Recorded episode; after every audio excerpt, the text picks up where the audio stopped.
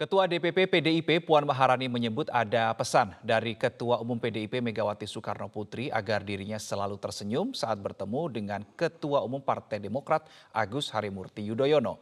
AHY pun mengaku senang dengan pertemuan tersebut yang berlangsung dengan hangat dan penuh kekeluargaan.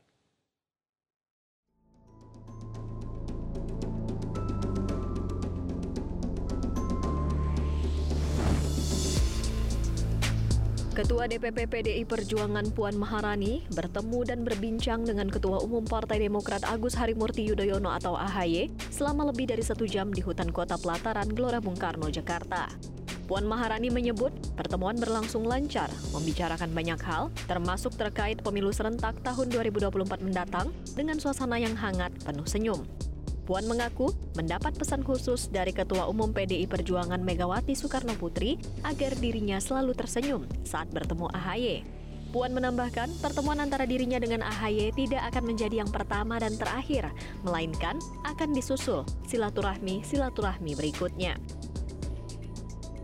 Pesannya dari Ibu Mega, pesannya dari Ibu Mega ya ketemu hari ini, ketemu hari ini senyum, nggak boleh kemudian ketemunya berdua nih kayak wah tegang tegang. Nggak kan? Tadi pertama kali ketemu langsung senyum salaman berdua berduaan kan? Nah nggak ada kayak wah tegang tegang. Nggak ada tegang tegang. Akrab. Akrab kekeluargaan bersilaturahmi dan um, untuk bisa terus melakukan silaturahmi silaturahmi se seperti ini ini anak-anak uh, muda. Saya masih boleh bilang nggak diri saya muda? Masih boleh ya boleh anak-anak muda yang akan membawa bang, uh, insya Allah bisa membangun, membantu membangun bangsa ini ke depan untuk bisa punya masa depan yang lebih baik daripada sebelumnya. AHY pun mengaku senang dengan jalannya pertemuan antara dirinya dan Puan Maharani. AHY menyebut pertemuan berlangsung indah karena kedua pihak saling menyadari dan menghargai posisi kedua partai politik. AHY juga menyebut PDI Perjuangan dan Partai Demokrat sama-sama berpengalaman panjang yang sama-sama pernah menjadi pemenang pemilu dan pernah menjadi oposisi. Keduanya pun sepakat agar pemilu 2024 mendatang berjalan lancar dan damai. Indahnya pertemuan tadi itu karena diawali dengan rasa saling menghormati dan saling memahami posisi saat ini.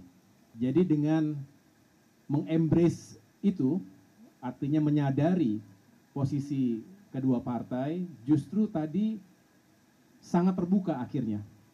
Tidak ada rasa tidak enak untuk menyampaikan hal-hal yang memang bagus untuk kita saling ketahui, saling dibicarakan. Contohnya tadi, beliau bertanya bagaimana posisi Demokrat sekarang, Oktober, dan seterusnya pada saat pemilu dan di masa depan seperti apa. Begitu pula saya bertanya yang serupa. Yang jelas, yang kami juga senang adalah paling tidak kalau ada yang bertanya kesepakatan seperti apa. Kami sama-sama sepakat ingin pemilu 2024 ini berjalan dengan damai. Jelang pemilu 2024 ini, PDI Perjuangan dan Partai Demokrat telah membangun koalisinya masing-masing. PDI Perjuangan telah memutuskan untuk mengusung Ganjar Pranowo sebagai calon presiden. Sementara Partai Demokrat telah bergabung dengan Koalisi Perubahan untuk Persatuan yang sepakat mengusung Anies Baswedan sebagai calon presiden. Ide dan gagasan menjadi modal penting bagi suatu bangsa untuk mencapai kemajuan dan kemakmuran bersama. Pentingnya ide dan gagasan ini disampaikan calon presiden 2024 Anies Baswedan kepada para pemuda dalam sebuah acara bertajuk 100 anak muda, 100 ide dan gagasan.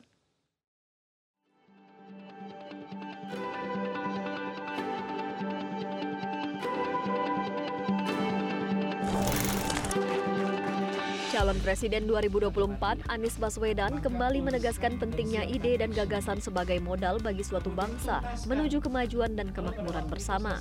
Anies pun mengajak para pemuda untuk mengasah ide dan gagasan dalam sebuah acara bertajuk 100 Anak Muda, 100 Ide dan Gagasan.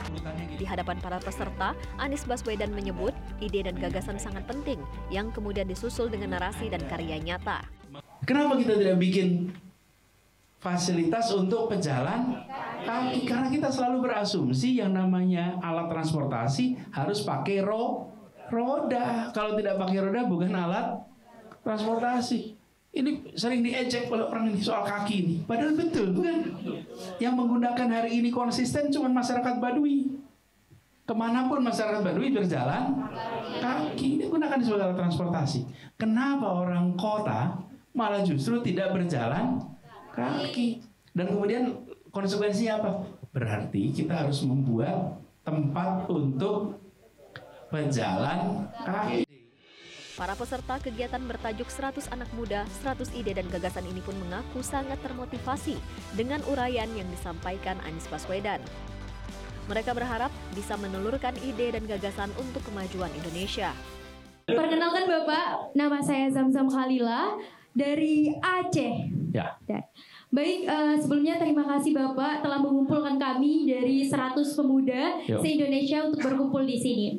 Uh, baik Bapak, sebenarnya saya tadi kan nomor 5, saya nggak tahu bilang siapa, tapi saya bilang acara ini sangat luar biasa. Terima kasih. Wassalamualaikum warahmatullahi wabarakatuh karena excited banget pak. Yeah. Jadi ketika oh, nomor lima, masya Allah saya gitu. Yeah. oke, okay, okay. terima kasih bapak. Okay. Selama ini Matilda hanya lihat di TV pak. Pikir itu hanya sebatas karangan dari media. Ternyata kemarin Matilda melihat sendiri, menceritakan sendiri dari masyarakat di Kampung Okoriu gimana rasanya masyarakat kecil ditindas dan tidak semua pemimpin negara itu melihat masyarakat kecil. Tapi Matilda merasa bangga sekali seorang pemerintah pimpinan negara yang disebut-sebut masyarakat yang Matilda melihat secara langsung baru Pak Anies Baswedan. Kepada para peserta, Anies mengungkapkan seluruh pembangunan yang ia jalankan saat menjabat sebagai Gubernur DKI Jakarta berbasis gagasan dan narasi. Anies menyebut dengan gagasan dan narasi yang kuat akan lahir karya nyata yang berkualitas. Ketua Umum Partai Gerindra sekaligus bakal calon Presiden 2024 Prabowo Subianto menemui Presiden Joko Widodo di Istana Bogor pada minggu siang. Pertemuan tersebut digelar selama kurang lebih satu jam setengah.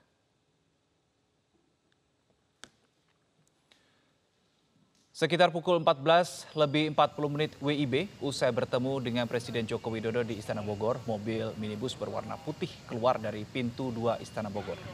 Tidak ada pernyataan yang disampaikan Prabowo usai pertemuan berlangsung. Dan juga belum diketahui pembahasan apa yang dibicarakan dalam pertemuan tersebut. Pondok pesantren Al Zaitun terus menjadi sorotan karena kontroversinya. Namun di tengah polemik dan kritik, pesantren itu tetap eksis.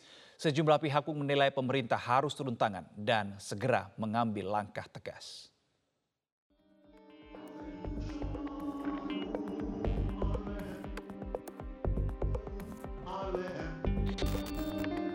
Lembaga Batsul Masail Pengurus Wilayah Nadatul Ulama Jawa Barat menyatakan ajaran di Pondok Pesantren Al Zaitun Kabupaten Indramayu menyimpang dari ajaran Ahlul Sunnah wal Jamaah.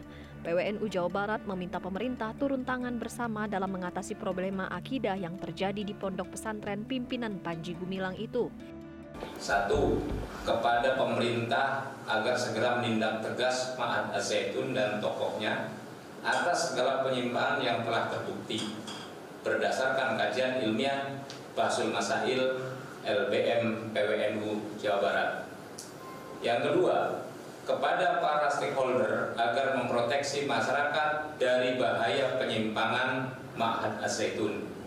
Yang ketiga, masyarakat agar tetap tenang dan menyerahkan penindakan atas polemik yang terjadi kepada pihak yang berwenang atau pada pemerintah. MUI sudah menurunkan tim untuk melakukan investigasi. Namun MUI belum mengambil keputusan karena masih mengumpulkan data-data yang targetnya akan diselesaikan dalam satu hingga dua bulan ke depan. Nah sekarang tim sedang bekerja, sedang melakukan uh, penelitian dan uh, melakukan verifikasi terhadap data yang diperoleh, kemudian validasi terhadap dokumen-dokumen dan apa eh, data-data dari medsos yang memang sudah beredar di publik. Tapi kemudian karena uh, sesuai dengan prosedur dan SOP yang ditetapkan oleh MUI, tim harus menyelesaikan tugasnya sampai selesai sesuai SOP. Hmm. Jadi sampai sekarang Majelis Ulama Indonesia Pusat belum mengambil keputusan dari hasil penelitian ini. Pondok pesantren Al Zaitun terus mendulang kontroversi dan telah tersebar di media sosial. Salah satunya adalah ucapan salam pemimpin Mahat Al Zaitun Panji Gumilang dalam bahasa Ibrani, Hafenu Shalom Aleihim. Netizen pun bereaksi karena merasa heran jika sebuah pondok pesantren mengucapkan salam selain Assalamualaikum.